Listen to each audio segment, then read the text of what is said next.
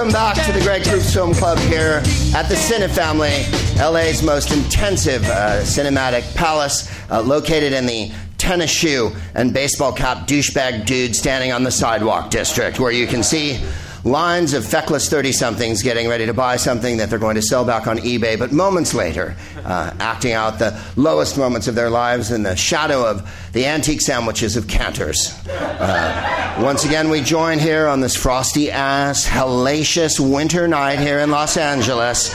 You know, people can complain all over the world. A volcano went off in Sicily last week, and I'm sure there's been inclement weather all over the Midwest because they deserve it. But here in LA, we suffer in our own special way. Could you please turn the patio heater on? It's 69 degrees, okay? I'm an actor and I don't have any blood in my body, uh, only cocaine and the fluids from other actors. And that's how I exist. And that is the goal of being here in Los Angeles. It's a place that we uh, have all agreed uh, uh, that somehow fortune is going to smile on us uh, uh, in our own uh, special uh, talent, uh, even though we're in a sea of other people who believe the same thing. And that's what I love about this town. You know, people talk about Christians having faith. People who move to LA have more faith than any um, humans on earth because we're sure we're going to be gainfully employed at some point again during the year. And I think that's what sets us apart from people who move to, say, Bloomington, Illinois, just for example. Uh, a lot of you might be from the Midwest. In fact, I'm certain of it.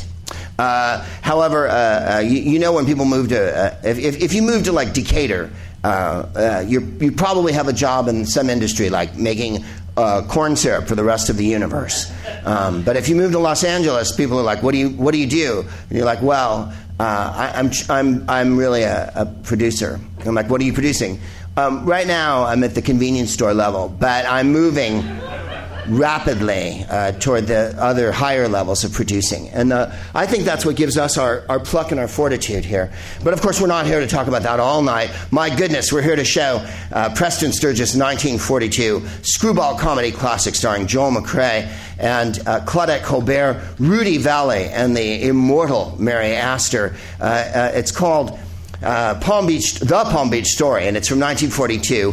and, and uh, yeah, exactly. I I search and I search uh, for free movies so that no one has to pay or go to Netflix or, or, or whatnot. And uh, whatnot, not being a channel yet, but if I had a, a, television channel that you could pull movies from, it would definitely be called Whatnot. Because I overuse whatnot more than almost any other word except fantastic. Isn't that fantastic and whatnot? Um, and uh, uh, it's on YouTube for free. So I watched it partly uh, today, or I partly watched. I watched it partially. I partially watched. I watched it fully, but I didn't watch the whole movie. I was.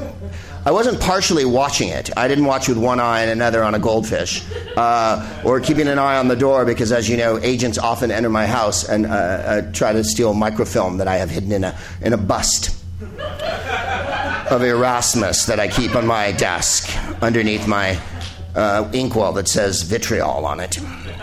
I wish I was lying about the inkwell. Uh, and uh, uh, I, I, watched it, and it, the, the, it's free and it's a good print. Um, the proportions are a little goofy. Like I was watching a scene, and Claudette Colbert stood up, and suddenly I couldn't see her head anymore. And Claudette Colbert's four foot eight, maybe. So I don't know who did the proportions or whatever they call it, the reformatting. Uh, you know, when you get on a plane and at the beginning of the movie it'll go, uh, "This movie has been reformatted and edited for plane use." And you're like, well, that means they cut out scenes and they chopped off pieces of the frame. And then you realize, fuck it, I'm watching The War Horse. I don't care what they did to it. My life really couldn't get worse at this point. I had no choice. I'm on United. I'm going to Pittsburgh. Really, it's all lose, lose, lose at this point. So Exactly. Thank you. Someone when it's true. Can I get a fucking witness here at Christmas time? By the way, this is the Christmas episode, if I haven't mentioned it so far, for the people who are listening out there in Film Club land. Uh, it's a Happy Hanukkah. Uh, it's the second or third day of Hanukkah. We're still bargaining on that. and it is, of course, uh, getting toward the 12 days of Christmas. And, uh, and then later, if you're, uh, uh, is it Greek Orthodox? Christmas runs till what, January 6th? Uh, that's what I love about Christianity. It's fluid, um, partially because it's uh, hearsay, lies, and half truths. And that's what makes it so awesomely elastic. Uh, for some people, Christmas is on the 6th. For others, it's on December 25th. I, for one, uh, I worship Mithra, the bull god. So um, for me, it's always the 25th. And, uh, and we never have a turkey, always a steer. Christmas. Christmas, uh, in LA is a special time because um, it's a time of year where, if you're in this neighborhood in particular, we're on Fairfax Avenue here, um, people will walk by you and go, It's a little early for Halloween, isn't it? And um, you're like, Merry Christmas. And they're like, um, it's not a very Christmassy neighborhood. There's, you'll find no decorations on my block. Uh, only the two gay guys uh, on my block who go wild and have uh, a giant swinging Santa and the whole enchilada. I love it. I like neighborhoods uh, where at Halloween there's a witch that's run into a light pole um, that's my favorite street decoration, uh, since we're talking about them now. Um, the giant Frosty the Snowman that's on the front lawn that's lit up, always good. But the best one's gone, and it used to be on 3rd uh, near Larchmont. And I think you remember the one I'm talking about. It was, um, it was a, a, mansion owned by uh, sort of a rap tycoon, and he had a giant white fence around it, and maybe 15 or 20 Michelangelo's The David, and on each one of these naked Davids was a Christmas hat, a Santa hat, and then there was two black, uh, a black Santa and a black Santa's wife in a sleigh throwing the Black Power salute with a deer pulling it. And there would be people from Japan just glued to this fucking place. And it was lit up all white, darling, all white all white uh, lights. It was fantastic, and I, if I can remember his name, I'll die a happy man. But it was one of the great houses in LA. Sadly, it's gone now. Uh, he sold it and he moved on. But that one we went to every year because that's what Hollywood and Christmas is all about. There's no getting in touch with how you really feel here, and there's no thinking about your family here because you've left them behind. That's why you're here. If you wanted to be with your family, you'd be in Sparks, Nevada. But you're not, you're here. So I animated that some of you are from Sparks.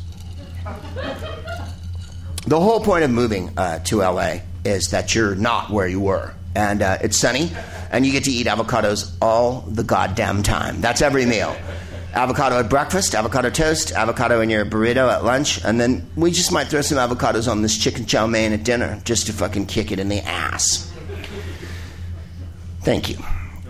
I went to college with a girl who was from Connecticut. Well, I didn't go to college with her, but I had I shared an apartment with her in San Francisco, and uh, she said that she'd never had a taco and never eaten an avocado till she moved to California.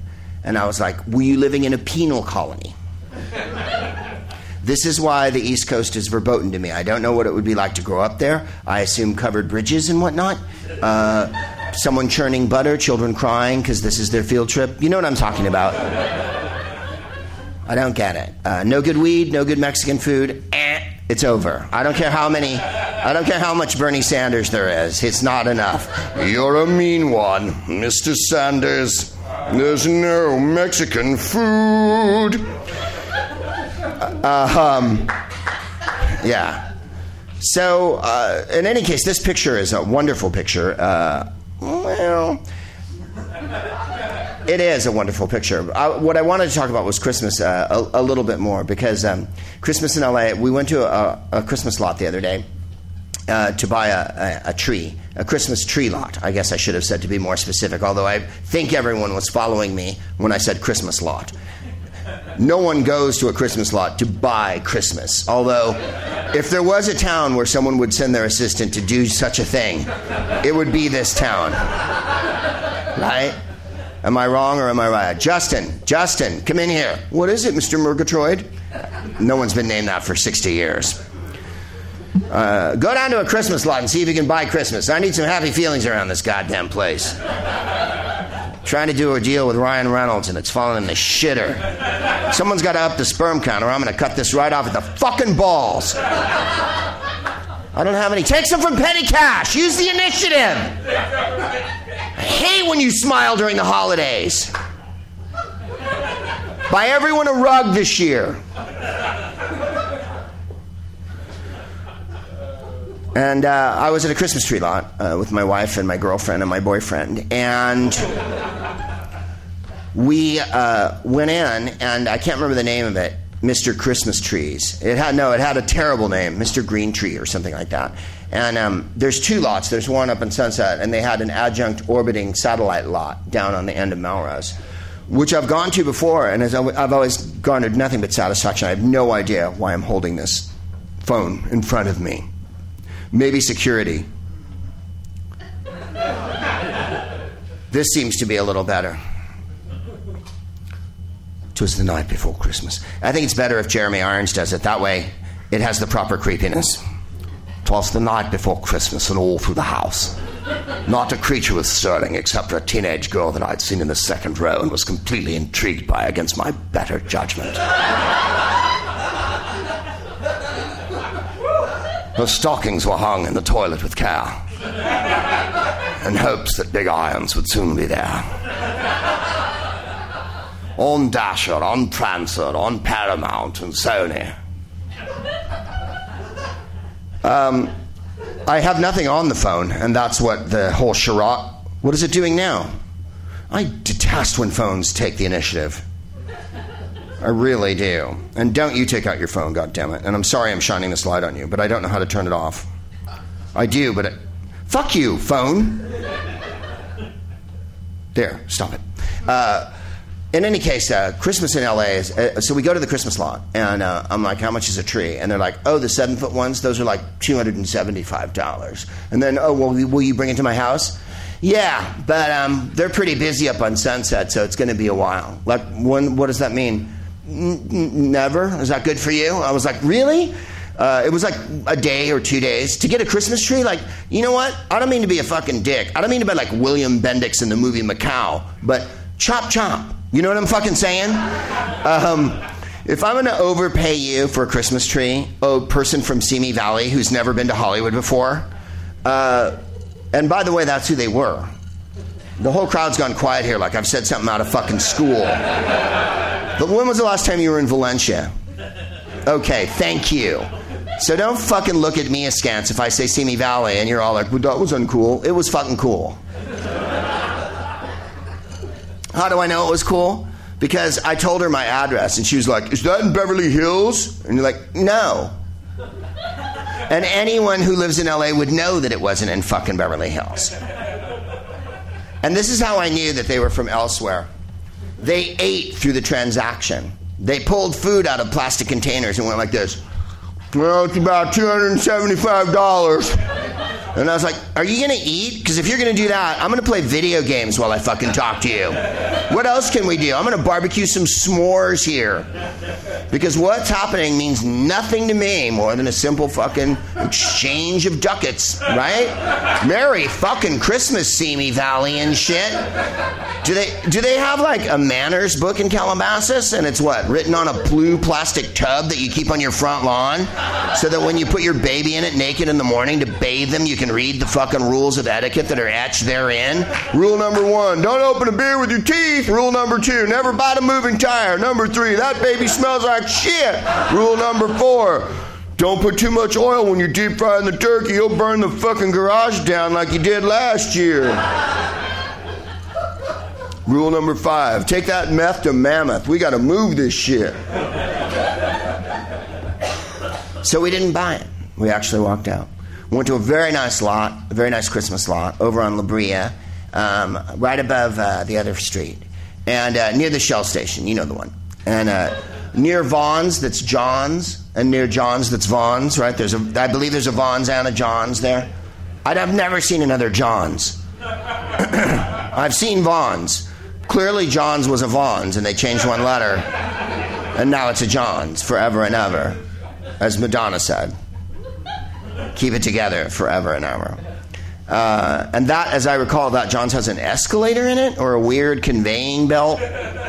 Very unsettling. I don't want to be in Tomorrowland when I'm in a grocery store. I want everything to be right now, not in the future. When can I eat this ham? Later, when your Christmas tree arrives from Mr. Green Trees. When the people from Simi, when the people from Simi, these are taking an untoward angle. When the people from Simi Valley have finished eating their fucking tuna fish sandwich in front of me, is when you can fucking have your ham. so it was a nice Korean lady, and uh, I said, How much for the delivery? And she went, It's free.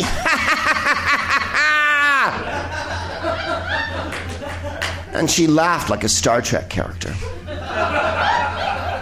I loved her for that. I fucking did. So we got that one, and it was really nice. And Jennifer's decorated the living daylights out of it. It is really beautiful.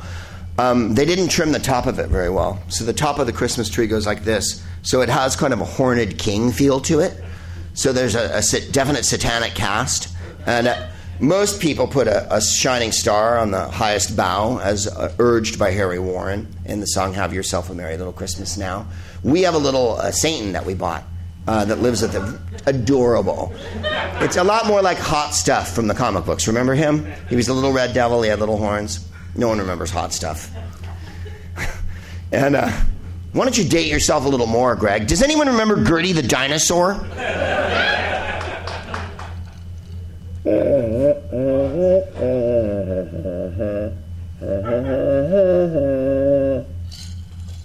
So uh, we have a little devil at the top, and then there's uh, these horns sticking out. And Jennifer's like, I need to trim those. And I'm like, mm-mm, mm-mm.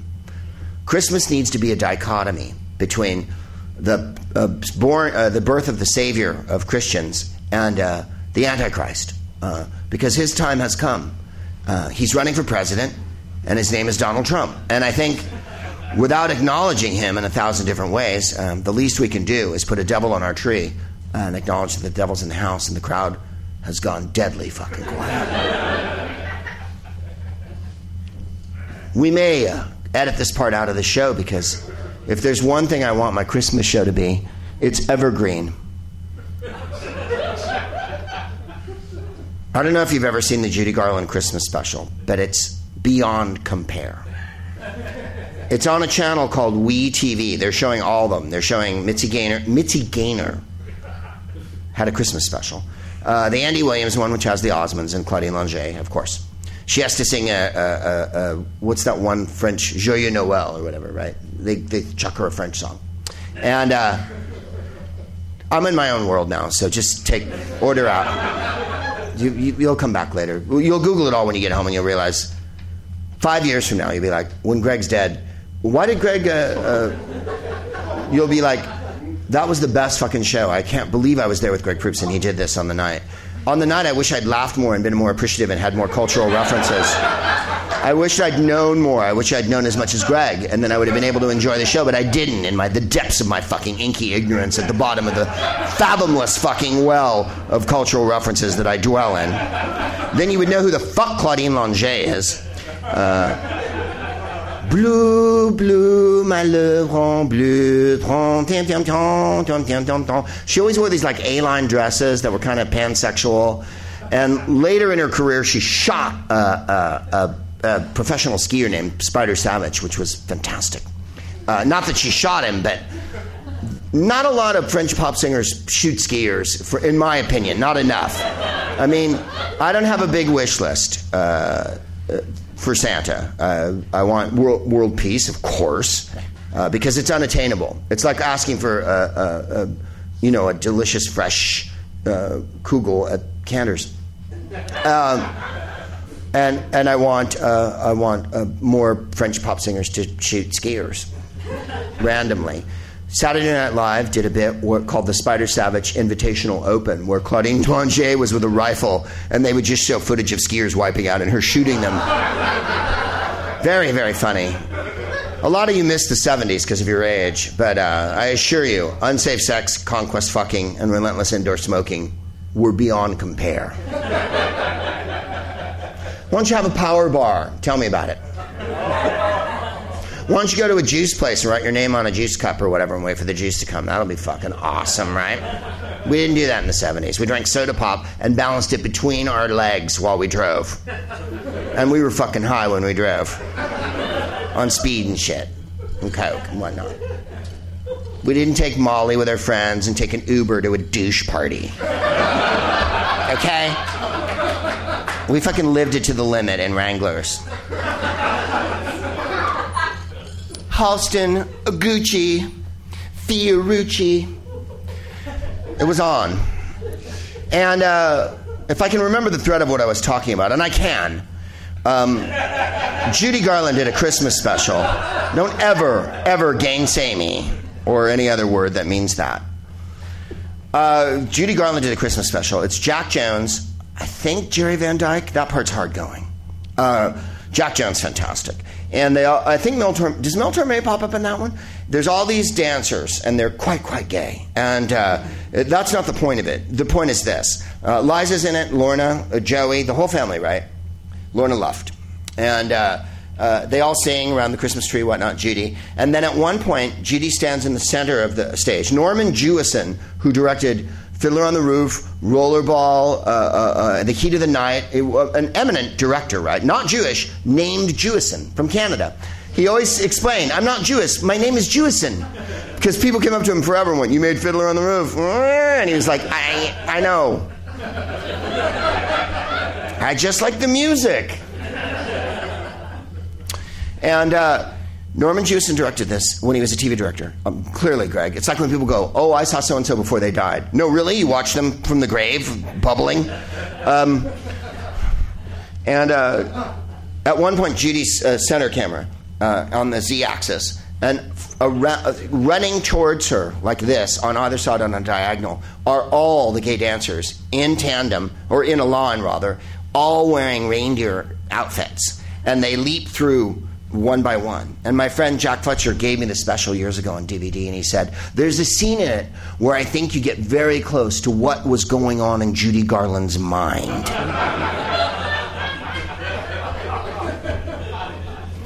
It's a superb special. And uh, of course, she sings Have Yourself a Merry Little Christmas in the movie Meet Me in St. Louis, directed by the eternal Vincent, uh, Vincent Minnelli. And uh, we were watching Guys and Dolls the other night on TCM, or the end of it anyway. And uh, uh, Brando, of course, Brando and Sinatra. That really should be the best musical of the 50s in a lot of ways because you've got two non singers in Jean Simmons and Marlon Brando, and then you've got Frank Sinatra and uh, Vivian Blaine, who, you know, uh, could beat it at all eight days from Wednesday. And when Marlon sings fucking Luck Be a Lady, it's great because he goes, A lady doesn't play with strangers. It isn't right. Ladies just wander all over the room and blow on some other guy's dice. It's really good. Let's keep the party polite. He really does that. Again, he's got the gangster outfit with the dark shirt and the white tie. Never get out of my sight. Uh, and then at the end, because he has to do some kind of singing, he goes, Look, be a lady. Look, be a lady. And then Jean Simmons, who's exquisite beyond all management. Uh, there is no way to contain Jean Simmons. Uh, she's like, what if Elizabeth Taylor was quietly drunk? And absolutely exquisite. And she's in a, a, tremendous picture that I'm recommending right now. And let this be the one thing you take home from the Greg Proops Film Club, aside from the fact that you're on camera. And that's, uh, it's called Too Long at the Fair. And it's uh, Jean Simmons and uh, Dirk Bogarde. And uh, I'm not even going to tell you the plot. Just do yourself a favor. It's not Christmassy, but it is ooky. And they wear like turn of the century 1890s clothes, which they look super cute in. Getting back to Guys and Dolls. Jean Simmons in the movie gets drunk with Marlon Brando, and she's the church lady, the proper Salvation Army lady. And when she gets drunk, she goes, If I were a bell, I'd go ding dong, ding dong, ding, like that. And you're like, This is awesome. this is like watching Jean Simmons at karaoke sing the score to Guys and Dolls. Because it's how we would sing it if we got up to fucking sing it. If you see a guy reach for stars in the sky, right? and all I could think of while we were watching it, and I said as much, and Jennifer concurred, which was uh, I wish that Vincent Minnelli or Stanley Donen had fucking directed this movie because then it would have been pacey, lively, colorful, bouncy, and you really would have. It, the pace of the movie is a little bit led, but it's worth it anyway, in case you want to. And that's a Christmassy movie, Guys and Dolls, because there's like semi gangsters and gambling and shit like that. It's good fun. And people speak in Shakespeare, right? You, what is it that you have brought to me this day? Like they all they, they speak in New York Shakespeare. Damon Runyon, right? Anyways, we have a picture we're showing tonight and if I can remember the name of it, I'm going to say it as soon as I can. I'm joking, of course. The Palm Beach Story uh, is a superb um, screwball comedy, and I've been pressing the wrong side of my phone for the last 10 seconds just now. I want you to know that about this show. Ah, there it is. Mary Astor's in it, and Mary Astor's in, of course, in a bazillion movies, including Meet Me in St. Louis, where she plays the mother. And uh, there's always a connection to Christmas. Mary Astor is notably in um, The Maltese Falcon, where she plays Brigid O'Shaughnessy, who shoots Miles Archer uh, at the end. Oh, spoiler alert. In any case, uh, I just fucked the end of that movie for you. You may hang, Angel, but if you do. Um, so they. if you go to San Francisco, be sure to wear um, some Molly in your hair. If you go to San Francisco, there's an, uh, an alley off of Bush uh, Street called Burritt. And as you drive by the sign, it's on the right hand side, it's, there's almost always an O painted after Burritt so that the, al- the alley is named Burrito. We're scallywags where I come from. Although now in this IT age, there's probably some app you can get so that you drive by it and it says burrito. And uh, in any case, there's a plaque up in that alley, and it's an alley of no renown or repute whatsoever. It's, it's a very nondescript alley behind nothing. Like a, I think there's a, a massage place or something. There's a plaque in the alley that says, on this spot, Miles Archer was shot by Brigid O'Shaughnessy. Of course, it never happened because it was in a book and then a movie. But San Francisco thought it was cool enough to fucking say, no, Miles Archer was shot there. If you go to Paris or Prague, there's Holocaust monuments everywhere. In San Francisco, there's a plaque to a fictional character that got shot by another fictional character. Mary Astor said this, and she was in show business a long time, and she drank for a great deal of the time, then quit drinking, became a Catholic, wrote two biographies and three novels. So good for fucking Mary Astor. This is what she wrote. She was uh, in the pictures from teenagehood onward. Barrymore tried to get over on her when she was a teenager, and uh, her mother wasn't having it. Um, and he ended up marrying the other actress, uh, whose name escapes me, but you, I'm sure you'll go home and Google it. This is what Mary Astor said, and this is the canniest thing anyone's ever said about show business. There are five stages in the life of an actor. Who's Mary Astor? Get me Mary Astor. Get me a Mary Astor type. Get me a young Mary Astor. And who's Mary Astor? Claudette Colbert said, uh, If I couldn't laugh, I'd rather die. Uh, and I loved her for that. Claudette Colbert got $150,000 for this movie. That was 1942. Joel McCrea got $60,000. Joel McCrea ended up um, a, a zillionaire like Fred MacMurray and Dean Martin and some of the geniuses of show business. Uh, Bob Hope. Um, they're not geniuses of show business per se. Obviously, they were geniuses of show business since they're famous and sexy and still known. But they spent all their money on real estate when Imagine if I gave you $60,000 in 1942, what you could have bought with it. He bought Tarzana and had an enormous ranch there and sold it for a gajillion dollars to an oil company on the promise that they wouldn't build any derricks that he could see from his property. Um, he was married to his wife for 57 years, and she's in I Walked with a Zombie. Uh, oh my God, what's her name? I just blanked. All right. Mm, I'll come up with it. Uh, 1942 was a superb year for pictures. We're almost there. Uh, and cue it up right now. If you're on YouTube, this is a good time to cue it up. Um, you're going to have to crouch during some of the scenes because Claudette Colbert is very short and her head went right off the top of the screen. Joel McCrea 6'2, so I don't know what you're going to see. it's going to be like Elvis Presley on Ed Sullivan. A lot of below the equator, I think, with him. 1942 is a superb year for motion pictures. Everyone talks about 1939, and, and quite right, because it was a shocking year, uh, a high water mark in Hollywood.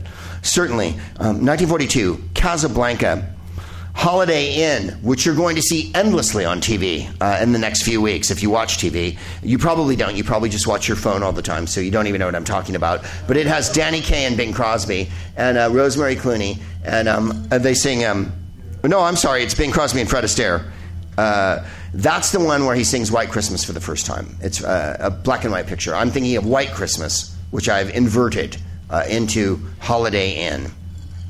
You'll forgive me, and you'll never, ever fucking correct me during the taping of one of my shows again.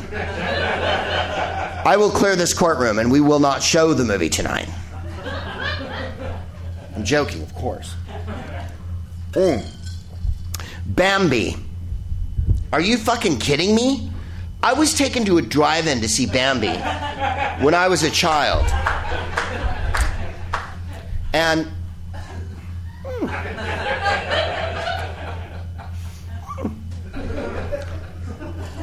When Bambi's mother was shot at the beginning of the movie, I was in footsie pajamas at the time. That's how young I was. I was, you know, 34. Very sensitive. I'm a very I'm an artist. How do we know you're an artist, Greg? Um, maybe this will fucking give you a clue.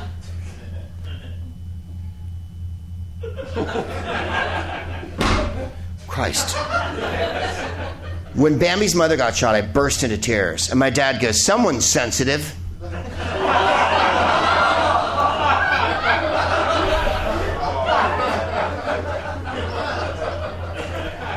Come, they told me. Rum-pa-pum-pum. I hate that fucking carol. Woman of the Year, Spencer Tracy and um, uh, Katharine Hepburn. Tremendous picture. It has the funniest fucking take of all time. I'm not going to go through every movie. I have 50 on the list, by the way. Word to number three.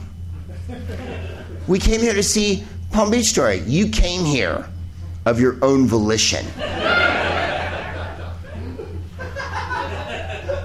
Woman of the Year, she's this highfalutin, like, you know, I guess they're reporters or whatever, but she's, she, she gets voted Woman of the Year by like the New York Press Association, and he's like a hard bitten uh, sports reporter and shit like that. And she goes through every change, uh, and, and, and it's a fantastic, uh, like all great Katharine Hepburn, Barbara Stanwyck, Joan Crawford, and uh, uh um, um, who am I, Bette Davis movies. Uh, for the most part, they don't have to play prostitutes who walk down the street twirling their purse. Uh, a lot of times, they're large and in charge of the whole fucking situation. And Woman of the Year. Um, uh, they make her be domestic in one scene. Like there's this impetus for her to like cook breakfast. So it's 40s breakfast. So it's a percolator on the stove, a big glass one, and she puts a shitload of coffee into it and a bunch of water. And Spencer Tracy comes in. he's like, "What are you doing?" And she's like, "I'm making, I'm making breakfast." Right? And he fucking goes like, "Right."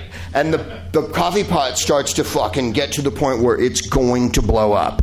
And Spencer Tracy goes like this and moves his chair that far. I blew it by telegraphing it. It's funnier if you just do it. It's this. Whoa.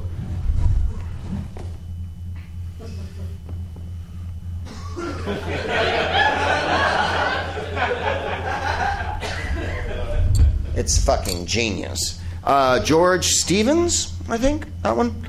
Uh, I'm not going to talk about that one. There's a lot of ones that you don't want to. Car- Her Cardboard Lover with Greer Garson and Walter Pidgeon. Wow. That's one they don't show a lot on telly no more. I love you. I'm Walter Pidgeon. But you're doing Gregory Peck. I only have one voice. I'm Walter Pidgeon if he sounded like bad Gregory Peck. to be or not to be with Jack Benny. Unbelievably funny. Um, What's the fuck is that? Cat people. Maybe the most Christmassy movie on this list.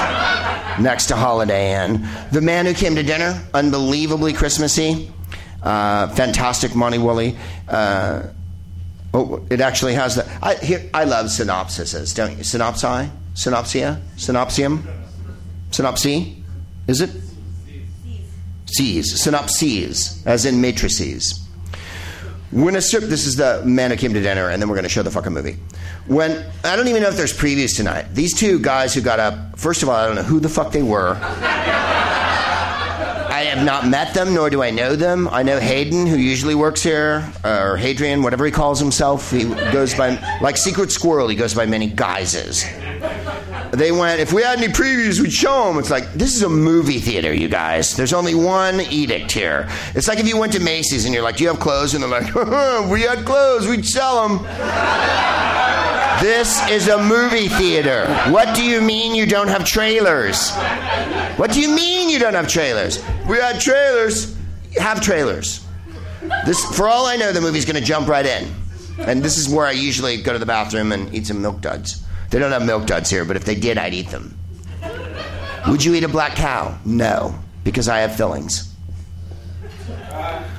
No one knows what a black cow is? It's a, it's a lolly, but it's made of caramel or something. It's made of tar, let's be honest. It's made of asphalt. And you, you go like this, and then that's it. Your teeth are just stuck on it. There's no, you don't eat it. You, you have a violent fellatio argument with it. Like that. You're like a dog that's been given a fucking leather toy. Like that's, that's all that happens with a black cow. They're awful. They're awful. They're awful. Sugar babies, on the other hand, fantastic. I don't know why they're babies, but they're fucking good. I don't know. That, I've never had a sugar grown up. Sugar adult is the worst name for candy ever. Although there's junior mints, as if there were senior mints. Come on, try me.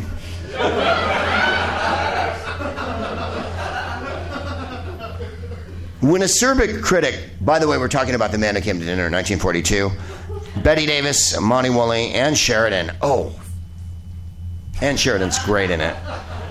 Um, when a acerbic critic, Er Sheridan Whiteside, slips on the front steps of a provincial Ohio businessman's home and breaks his hip, he and his entourage take over the house indefinitely. That sounds so unpromising that you can't believe the synopsis.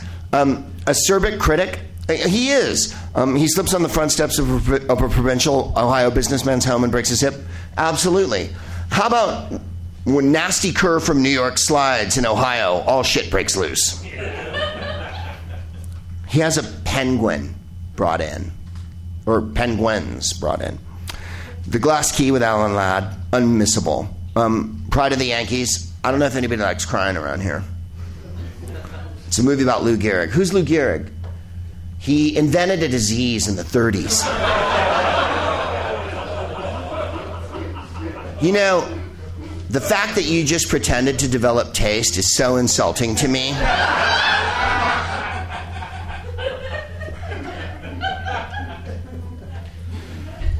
This movie, uh, we showed a Preston Sturges movie, The Lady Eve, a couple of months ago, uh, but we've come back to the Preston Sturges well because two reasons. One, we wanted to show a Beatles movie, and evidently they've been showing a lot of Beatles movies here at the theater where there's no trailers.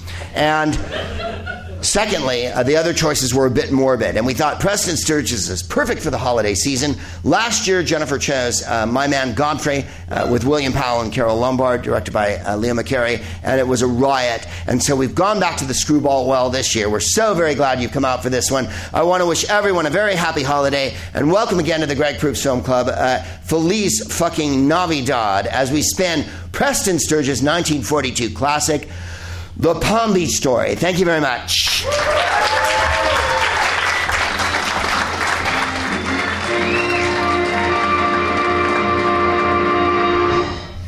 Wow, what a picture.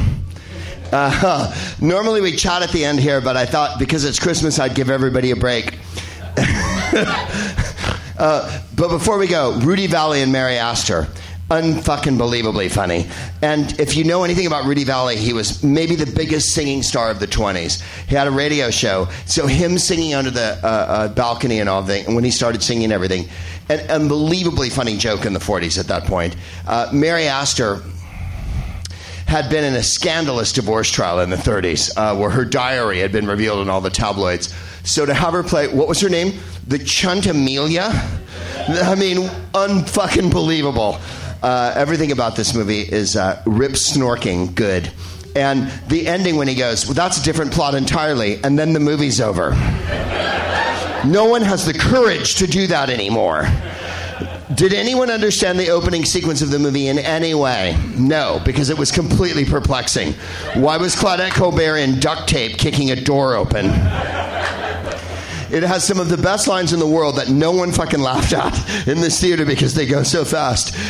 When Mary Astor meets Joel McCrea, she says something to him, and Rudy Vallee goes, "People not knowing you, not uh, people who haven't met you, not knowing you're cracked, might get the wrong impression." He said that, not knowing you're cracked, and then.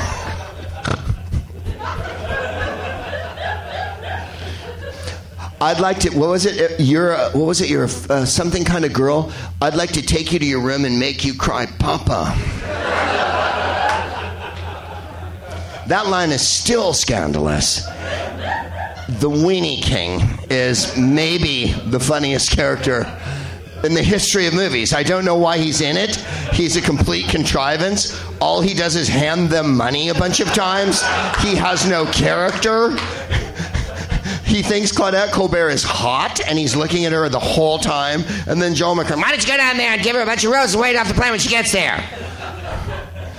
And the greatest line in movie history.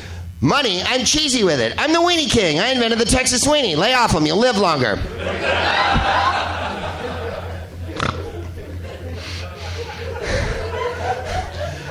Uh, Sullivan's Travels has high mindedness on its mind. If you've ever seen that Preston Sturges movie, uh, uh, The Lady Eve that we showed before is a real romantic comedy that's got loads of screwball intent. This one is a series of knob gags hidden, hidden amongst the rich. It's the only era where millionaires are hilariously funny by being inconceivable sluts or incontrovertible fucking nerds, right? Rudy Vallee and Mary Astor are ungodly in this fucking movie, and the movie totally picks up when they jump in. Um, uh, in any case, uh, thank you very much for coming out for this one. I really enjoy this picture, and uh, I think it's a cracker every time. Also, I, I, thought that Henry Fonda and Barbara Stanwyck might be the sexiest couple, but Claudette Colbert and Joel McCrea are getting it done, full on. Uh, when the music starts playing, and then the next morning she goes, I got to get rid of the bracelet, and Rudy Vallee walks in, and she goes, You shouldn't have sung under the balcony last night.